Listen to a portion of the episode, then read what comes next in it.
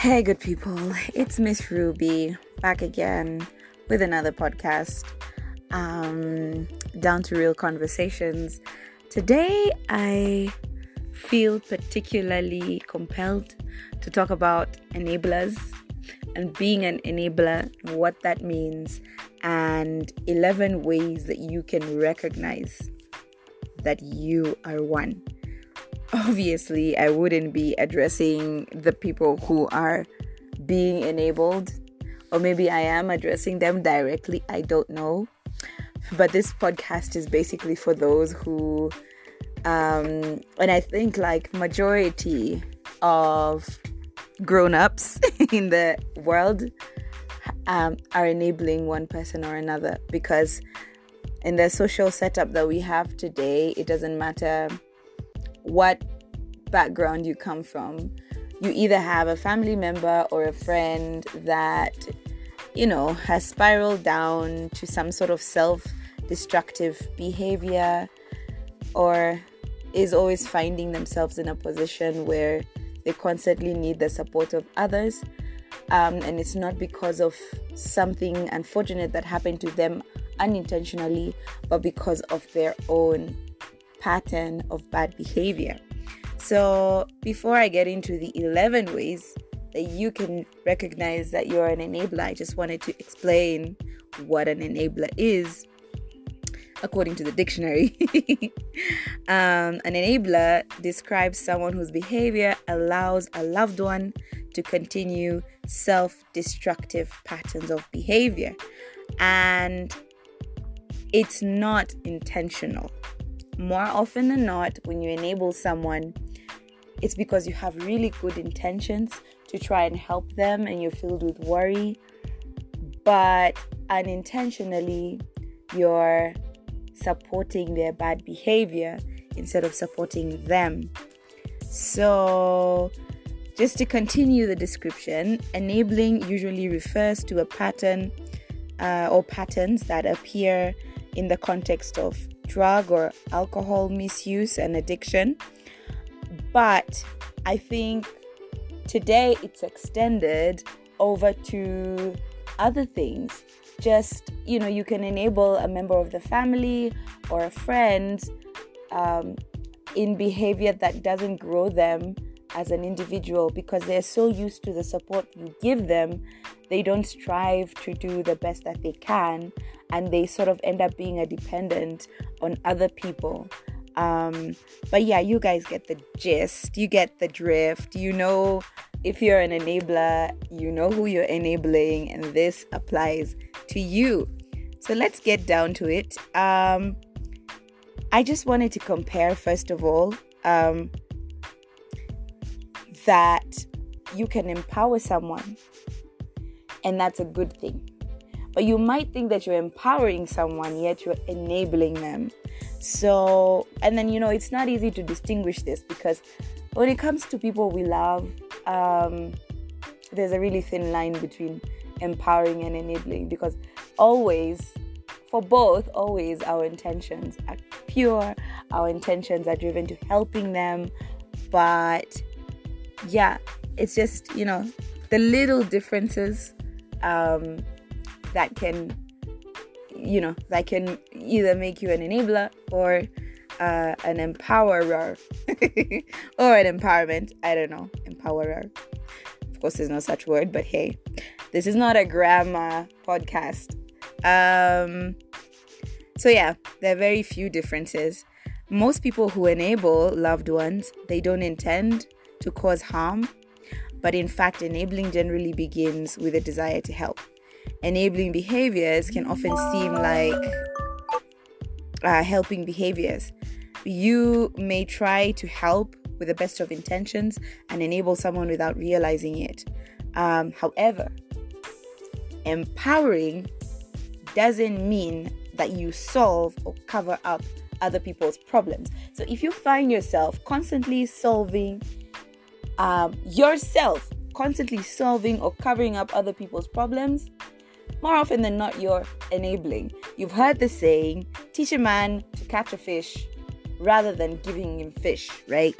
So if you find yourself always handing over the fish, then dude, you are an enabler, okay? Um so if you want to empower, this is what you must do. Give them the tools they need. So you don't give them the whole thing. I'll give you an example since we're talking about tools. Say somebody let's let's stick to that let's stick to the context of fishing, right? So this guy can't earn money for his family because he's, you know, he he can't fish. He doesn't know how to fish. You've got two options. You're a fisherman, very well qualified one, and you've been doing this for years. You've been feeding your family and you're well to do with your business. You can there are two ways you can choose to help this person. Either every time you go fishing, you keep some fish for yourself and then give this person that is enabling or you teach them how to fish. So you give them the tools. You say, hey, you need a boat. So I'm not gonna give you a boat, but I'm gonna show you how I built mine, and maybe I can give you a few things. So you need some nails, you need some wood, you need. Okay, I don't know how to build a boat, but you get the drift, right? So you can say, hey, I've got some nails and I've got the tools, but you've got to go and cut down the tree okay now now i'm just contradicting my own life because i don't believe in cutting down trees but if it's one tree just to make one boat that's fine. Just make sure you plant another one after okay? Anywho so yeah you gotta go cut down the tree and fix the boat yourself. You see how you've empowered the person? They're doing they're putting work into helping themselves. Rather than okay yo meet me here at 8 o'clock and i'll give you fish. And they're always used to doing that because they're like hey, so and so is always there to give me fish. I don't need to build a boat. I don't need to wake up early. I don't need to go into the water. She'll do it for me. So you see the difference? Helping them access the resources. Okay, so you know the fish are in the water, right? So you've got to get into the boat for you to get into the water, for you to get into the water, for you to get the fish. Get the get the drift. Okay, great. And then teach them the skills. So one day you get into the boat, maybe your boat, since they haven't built theirs yet, and you say, hey, meet me here at 6 a.m., 5 a.m., whenever it is that you go out to catch the fish, and I'll teach you the skills of fishing. You can do this for about a week, and then, bro, sis, you gotta do the rest for yourself. Sindio. Okay, for those of you who don't know what Sindio means, uh, it's like, yeah, right, right? Anywho. In other words, you give them the power to make their own choices and solve their own problems because guess what? They'll be able to solve their problems in the future. When you give them fish, you sort them out for now. You teach them how to fish, you set them for life. Because then now they can think on their own and they can use that skill to make however much they want. Um, signs and characteristics of an enabler. So here we go. Sign number one are you ignoring or tolerating a problematic behavior? What does that mean? Say someone's a drug addict. Say someone likes to sleep all day and doesn't like to go to work. Say someone is an alcoholic. Are you not addressing the issue and telling them, hey, dude, you have a problem, you need to do something about it? Instead, you're just feeling mercy and sort of, you know, I've taken them under my wing and I'm just trying my best to do the best that they can. So you avoid talking about the issue because you're afraid of acknowledging the problem yourself, first of all. Also, maybe you're afraid of how you will make them feel. So you don't want make, to make them feel bad. Of course, we when we're dealing with our loved ones, we don't want them to feel, you know, we care about their feelings. So here, your feelings and the care that you have for those feelings have extended to the point where you don't want to talk about a problem. You totally uh, disregard it, not in a bad way, but just because you don't want to bring it up to acknowledge it yourself. So maybe you're having a difficult time to believe that your loved one is drug addict, your loved one is lazy, your loved one is an alcoholic. So because you don't want that, you don't talk about the problem. So you just tolerate it. Oh, maybe one day they'll stop. I'll just keep them in my prayers. No, bruh, you have got to talk about it. You've got to address it and you have to just get real. You've got a problem and you've got to stop the problem. If this problem doesn't stop, you're going down. Of course, you're not going to say it like that, but that's the gist, right? Um, so let me give you an example of this behavior. Let's say that um, you've got a loved one who struggles with alcoholism, and they say, normally people who are alcoholic will say that they do not have a drinking problem. And they tell you that they've not been drinking, right? So they try to they try to hide it. You know, after some time they, they know it themselves. Like they know, come on. Nobody doesn't know that they like alcohol. So they, maybe they try to hide it from you and say, hey, I haven't been drinking for some time, blah, blah, blah. And then you go in and you find evidence, like maybe a bottle somewhere that they've hidden, um, or a receipt that they've gone out and bought alcohol. And then instead of asking them when you find this receipt, you decide just ignore it and say, look, I'm not gonna just let me see what I can do. You don't tackle the problem then, then you don't go like, yo, I know you've been drinking. Hey, I don't have a drinking problem. Yes, you do. You know, like that, that, that. You just tell them. You've got to face them and you've got to tell them because you're helping them. Otherwise, you're enabling them, which is not good for them, right? Number two, this one is the one where we are all guilty. We are all guilty. Providing financial assistance. Every time someone calls you up, oh, I don't have this, that, and the other, you're like, okay, all right. And you just, unquestionable, you just send whatever it is that they need to, or you sort them out, or you give them the money every time they the alarm goes up, you're there ready to support them. But here's the thing if you recklessly give money and impulsively, this is the that's that's how you know like you just you just give even without questioning right um you're enabling their behavior because if they're an alcoholic they'll tell you you send me some money and if you don't ask what it's for and you just send it of course they're gonna go drink and even if they tell you oh no i haven't had food for this long and you just give them the money again, they're gonna go drink. I mean, these people have brains, right? So they're gonna use every single excuse to try and get money from you. Um, and you'll either give them the money or you'll choose another route which would empower them. So basically, anything to do with empowering is okay. So you don't have money for this week. Um, we need to do something about it. So here's what we're gonna do: come, work for me, take me on these rounds, let me teach you how I do what I do, get a job, help them get a job.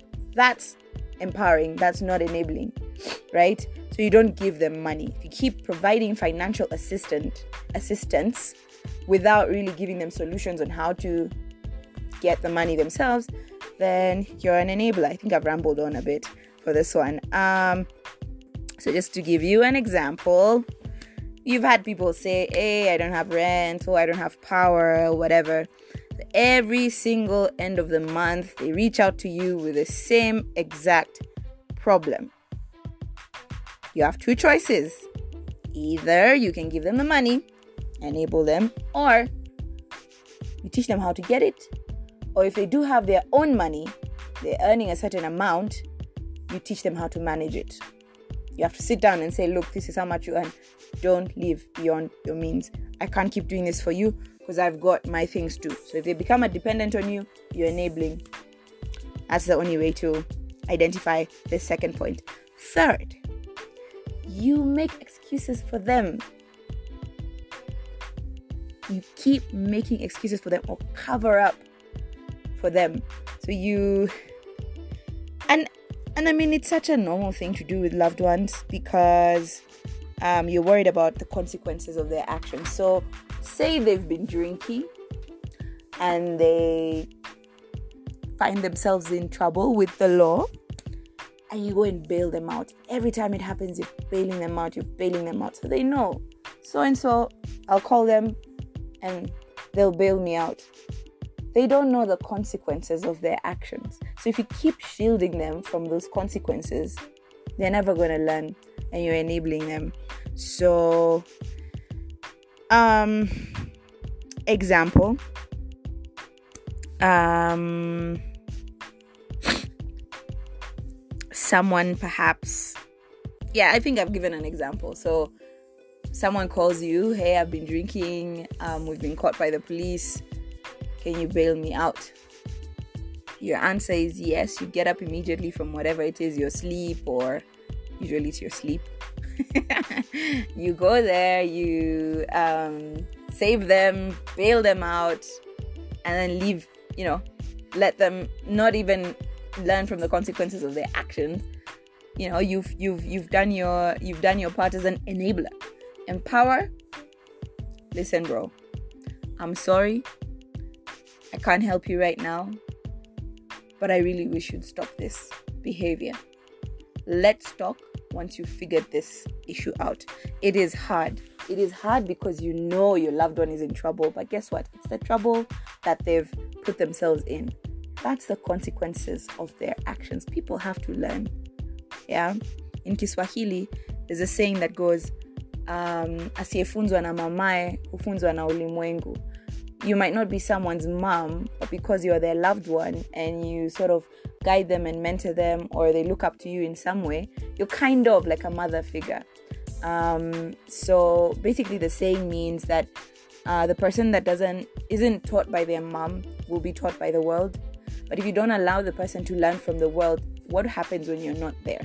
I constantly ask myself sometimes um, because I found myself enabling certain people for a while. And I did one day ask myself, so what if I die? How will they survive? You know?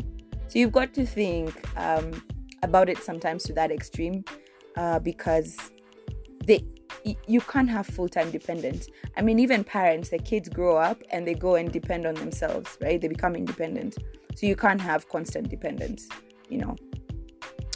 Um number 4, sign number 4, taking more than your share of responsibilities. So here's the thing. It could be a child. Okay, let's talk about children, although I don't know about enabling children because I don't have old older children. My my child is still a minor. It's gonna take some time uh, for me to get there. But yeah, for example, um, it's children, maybe they're in college, are capable of maybe getting a part-time job somewhere uh, to, you know, to provide for a few needs. You know, the basic things that they need. They don't pay rent. They they don't um, because you you've put a roof over their head. But every time they come over to you and they go like, "Mom, I need ABCD. Dad, I need ABCD," and you're you know you're like yeah no questions about it. Again go back to the second point financial things without even asking uh, answering asking any questions sorry. So um i guess if you're doing more than you're meant to do then you're enabling. Um it's good to support family it's good to support friends but it's supporting in the right way you know? Uh, so if you're giving more support than you need to then i think you're enabling um, let me just give another example for this behavior.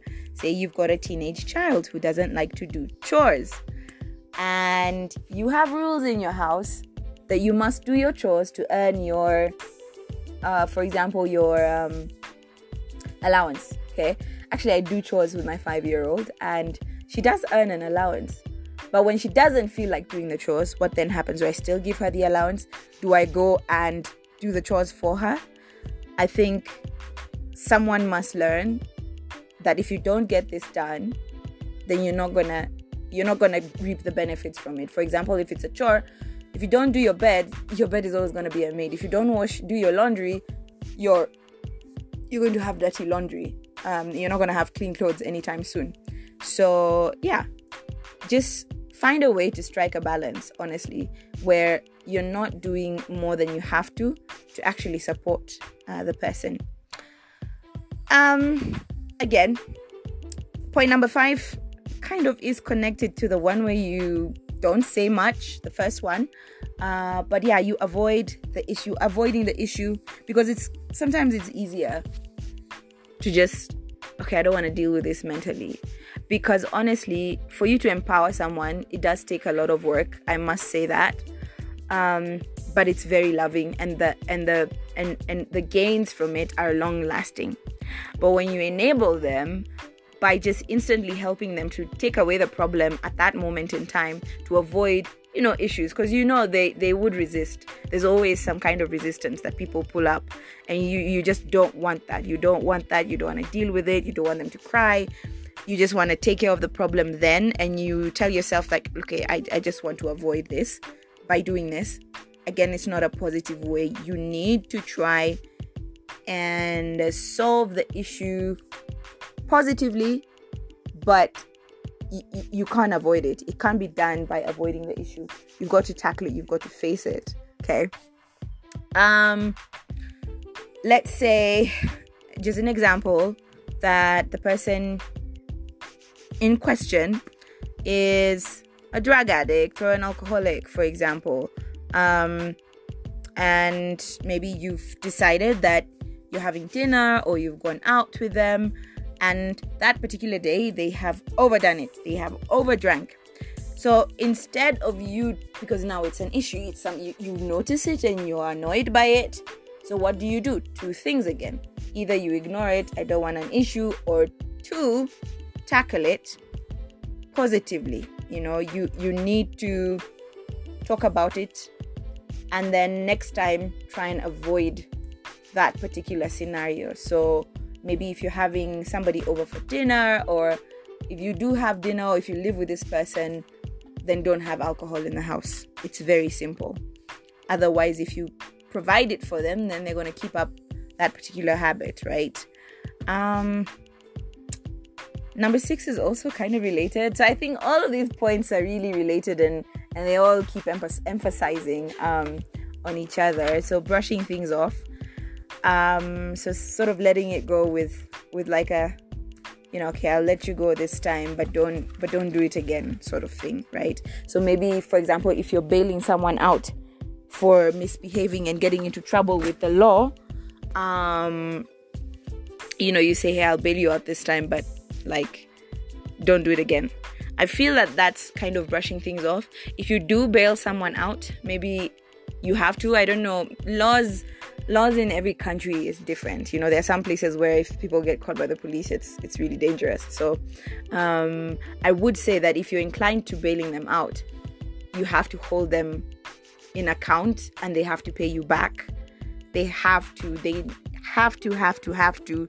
Um, you know, in some way face the consequences of their action. So if it's not having to face, you know, jail time, then they've got to pay you. They now owe you. They have to get a job and they have to earn the money and they have to pay you, right? So it's not something that you can say, okay, but don't do it next time. Let's not do this again. So, you know, uh, you have to, it, it, it's not something that can be ignored. You have to follow through. This is what you've done. These are your options. You have to choose one of these options and you have to go through, you have to go through with it.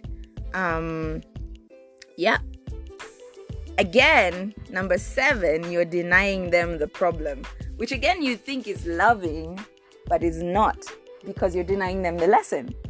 So here you are, you have a relative who's constantly asking you for money and then never can, can never hold down a job, for example.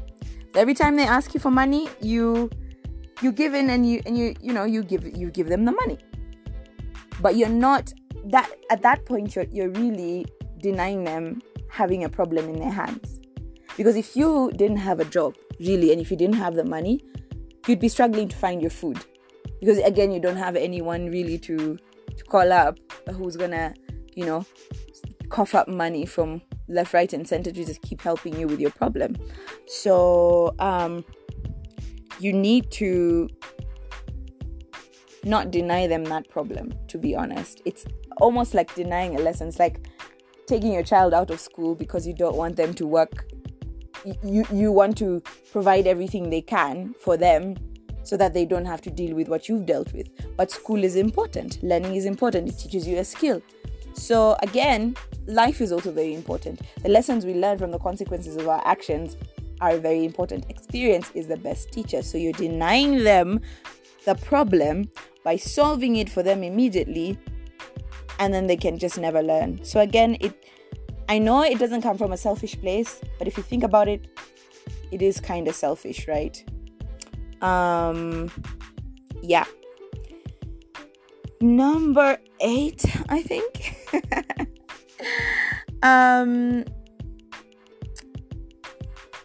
so if you over sacrifice, if you find yourself you're over sacrificing. I think I found myself in this situation so many times, um, and I'm still trying to get out of that rut. But say you earn your keep, right? And you've got enough to put aside to take you, take yourself on, on a holiday somewhere.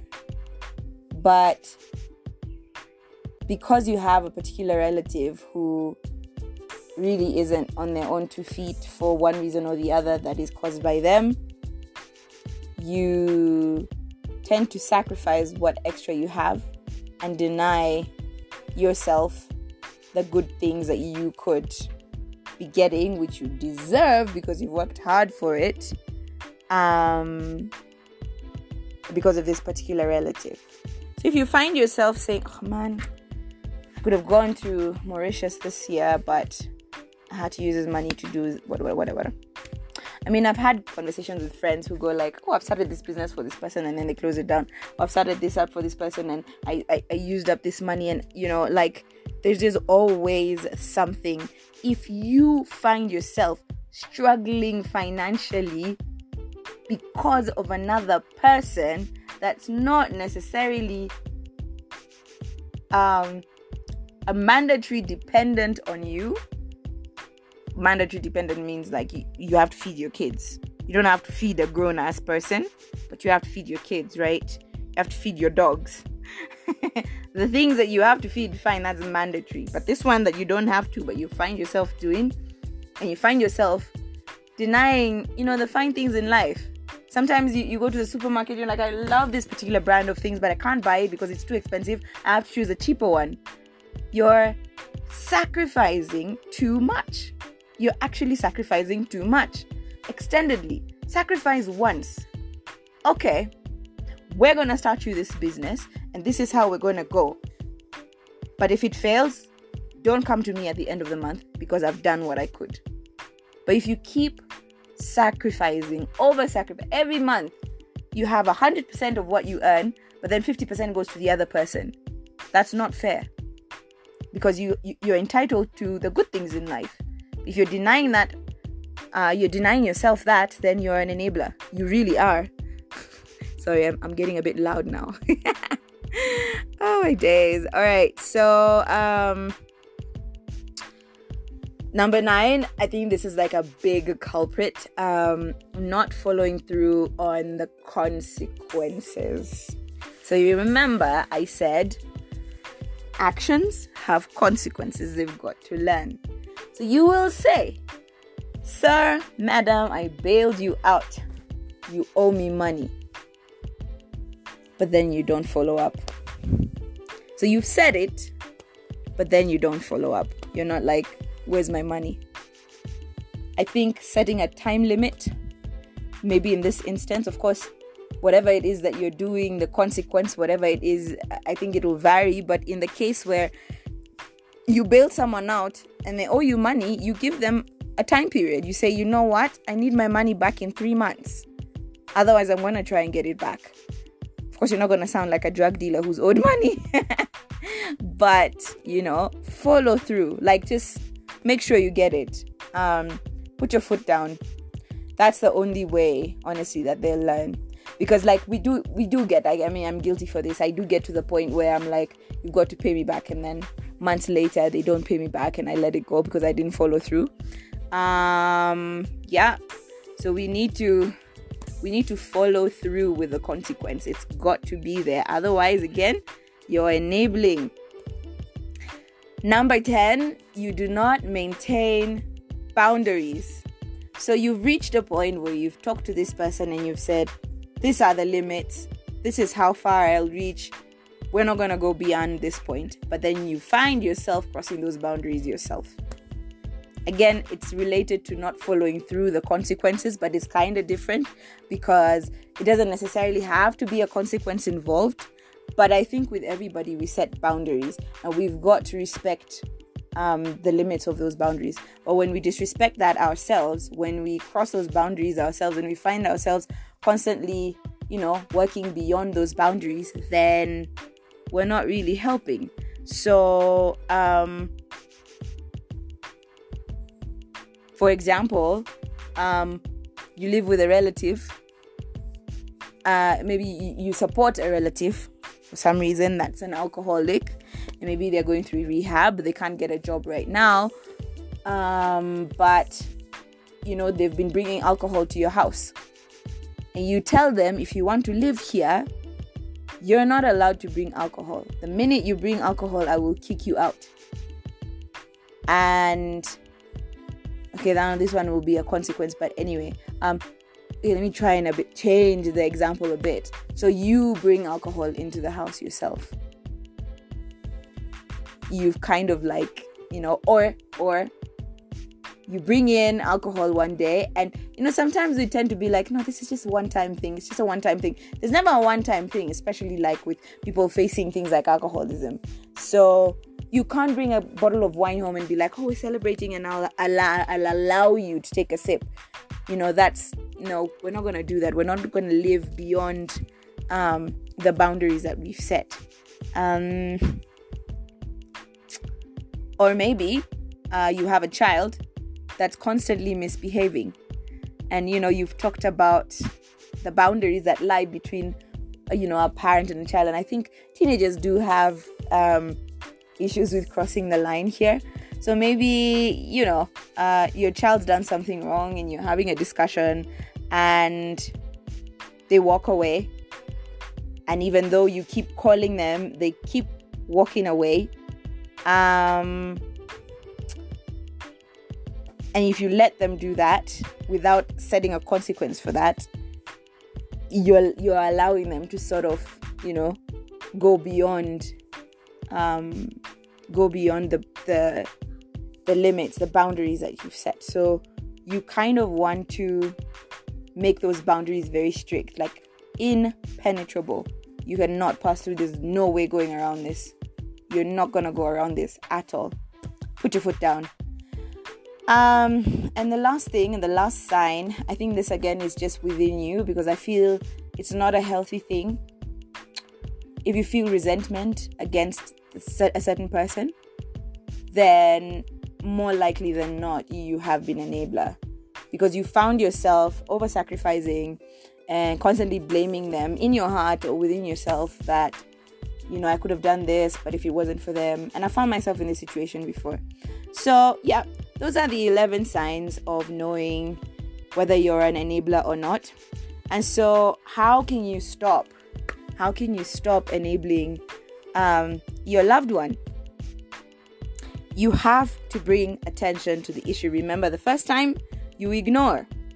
No, you do not ignore. You bring attention to the issue. You know, it's real, it's there, address it. Encourage the person to get help. So, if they're an alcoholic, the help they need is to either attend AA, go for therapy, or whatever it is that they need to get over that right? So encourage them and even help them to get there. Um, set boundaries. Again, you want to set boundaries and make sure they're impenetrable. Also, say no. You get that call in the middle of the night, yo, bail me out, we're in trouble. You know what, son? Not this time. I'm sorry. Fuck. I've got my own life, you know.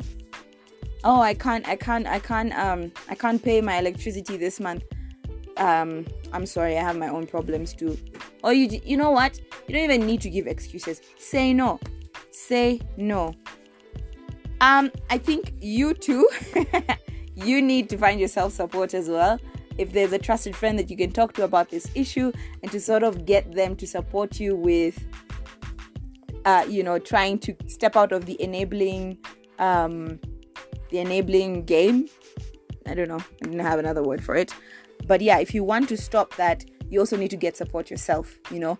Um emotional support and like you know someone rooting for you someone that you can report to. I think that would be great for you to do as well um if someone's an alcoholic if someone's a drug addict or whatever um okay with drugs i don't think it will apply because if you use drugs in front of them then you're also a drug addict but if they're alcoholic then you would not want to use a substance um, with them around. So maybe it's a relative and you've had them over for dinner. Just bear in mind and be, you know, kind enough not to serve alcohol to other people around this person because you know they're struggling with an issue. So don't use uh, that type of stuff in front of them. So, yeah, those are the solutions I've had. Um, and I think I've had a good time talking about this because I've been very. Uh, I've I've had a struggle myself being in the shoes of an enabler for a long time. I'm kind of I'm you know I'm kind of trying to break free from from the habit and I'm trying to you know do something more positive. I haven't gotten to the point where I want to get but you know it is my hope that I'll be more of an empowerment to my loved one than an enabler. So, yeah. I hope you guys enjoyed this. It's been great. Um, this is your girl, Miss Ruby, and I'll hit you guys up. I'll come back with another podcast with more interesting talks. Cool. Chowser.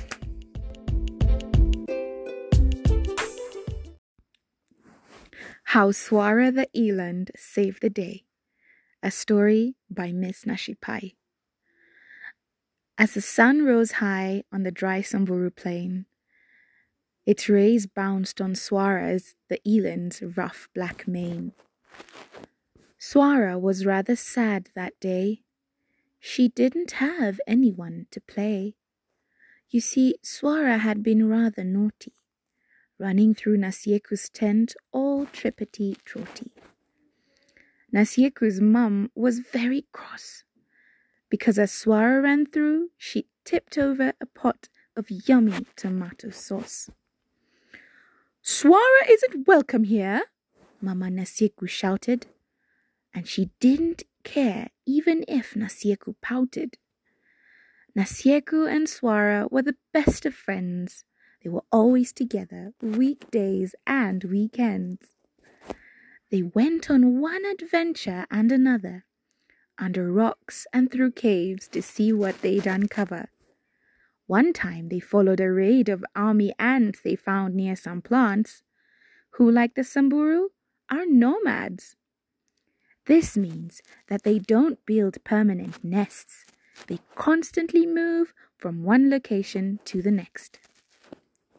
They discovered the ants search for their food as a team and that they only have one queen. Swara and Nasieku were always fascinated by all the things that have been created. There were always so many things to learn, hills to climb, and rocks to unturn. But today was not one of those days. Though Nasieku pleaded with her mother to let Swara play with her, Mama Nasieku said, No, no one plays. Sad and alone, Swara wondered what to do. She browsed and grazed nearby and watched the birds as they flew. Suddenly, she heard a shout from Nasieku's home. Stop! Come back! Leave my honeycomb! Lotim, the naughty baboon, had stolen Mama Nasieku's honey and stuck it high on the acacia tree and thought it was funny. It's too high to reach, Mama Nasieku complained, but Swara secretly, secretly thought of how it could be obtained. Finally, she knew just what to do.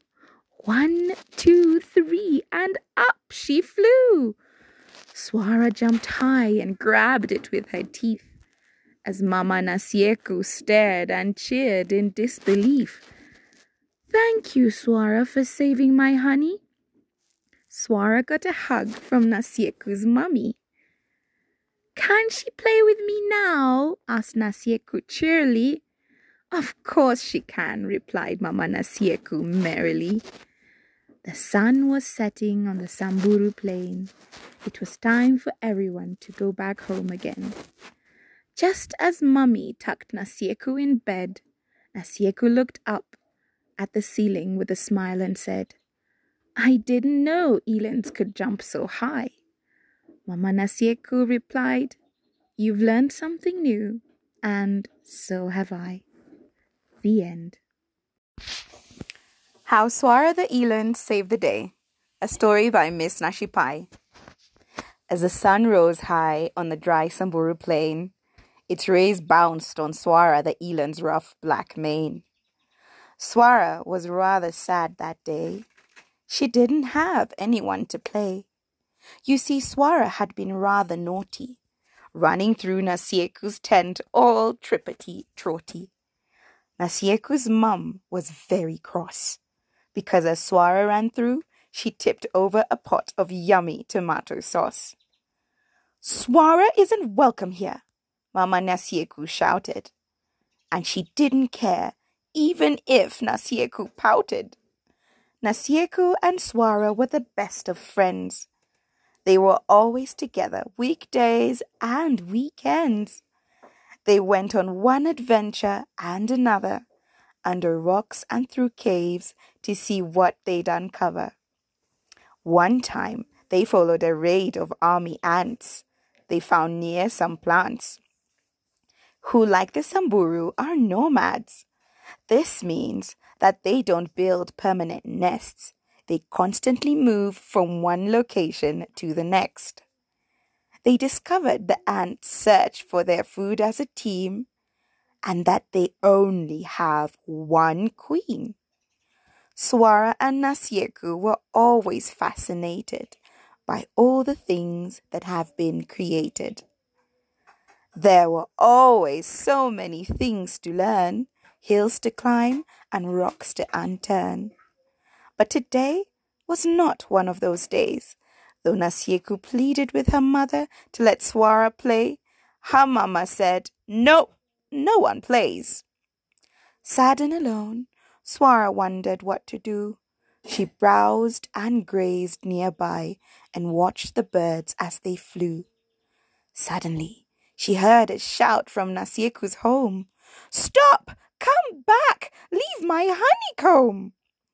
Lotim, the naughty baboon, had stolen Mama Nasieku's honey and stuck it high on the acacia tree and thought it was funny. It's too high to reach, Mama Nasieku complained. But Swara secretly thought of how it could be obtained. Finally, she knew just what to do. One, two, three, and up she flew. Swara jumped high and grabbed it with her teeth as Mama Nasieku stared and cheered in disbelief. Thank you, Swara, for saving my honey.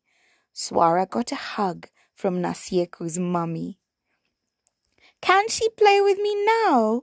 asked Nasieku cheerily. Of course she can, replied Mama Nasieku merrily. The sun was setting on the Samburu plain. It was time for everyone to go back home again. Just as Mummy tucked Nasieku in bed, Nasieku looked up at the ceiling with a smile and said, I didn't know elands could jump so high. Mama Nasieku replied, You've learned something new, and so have I. The end.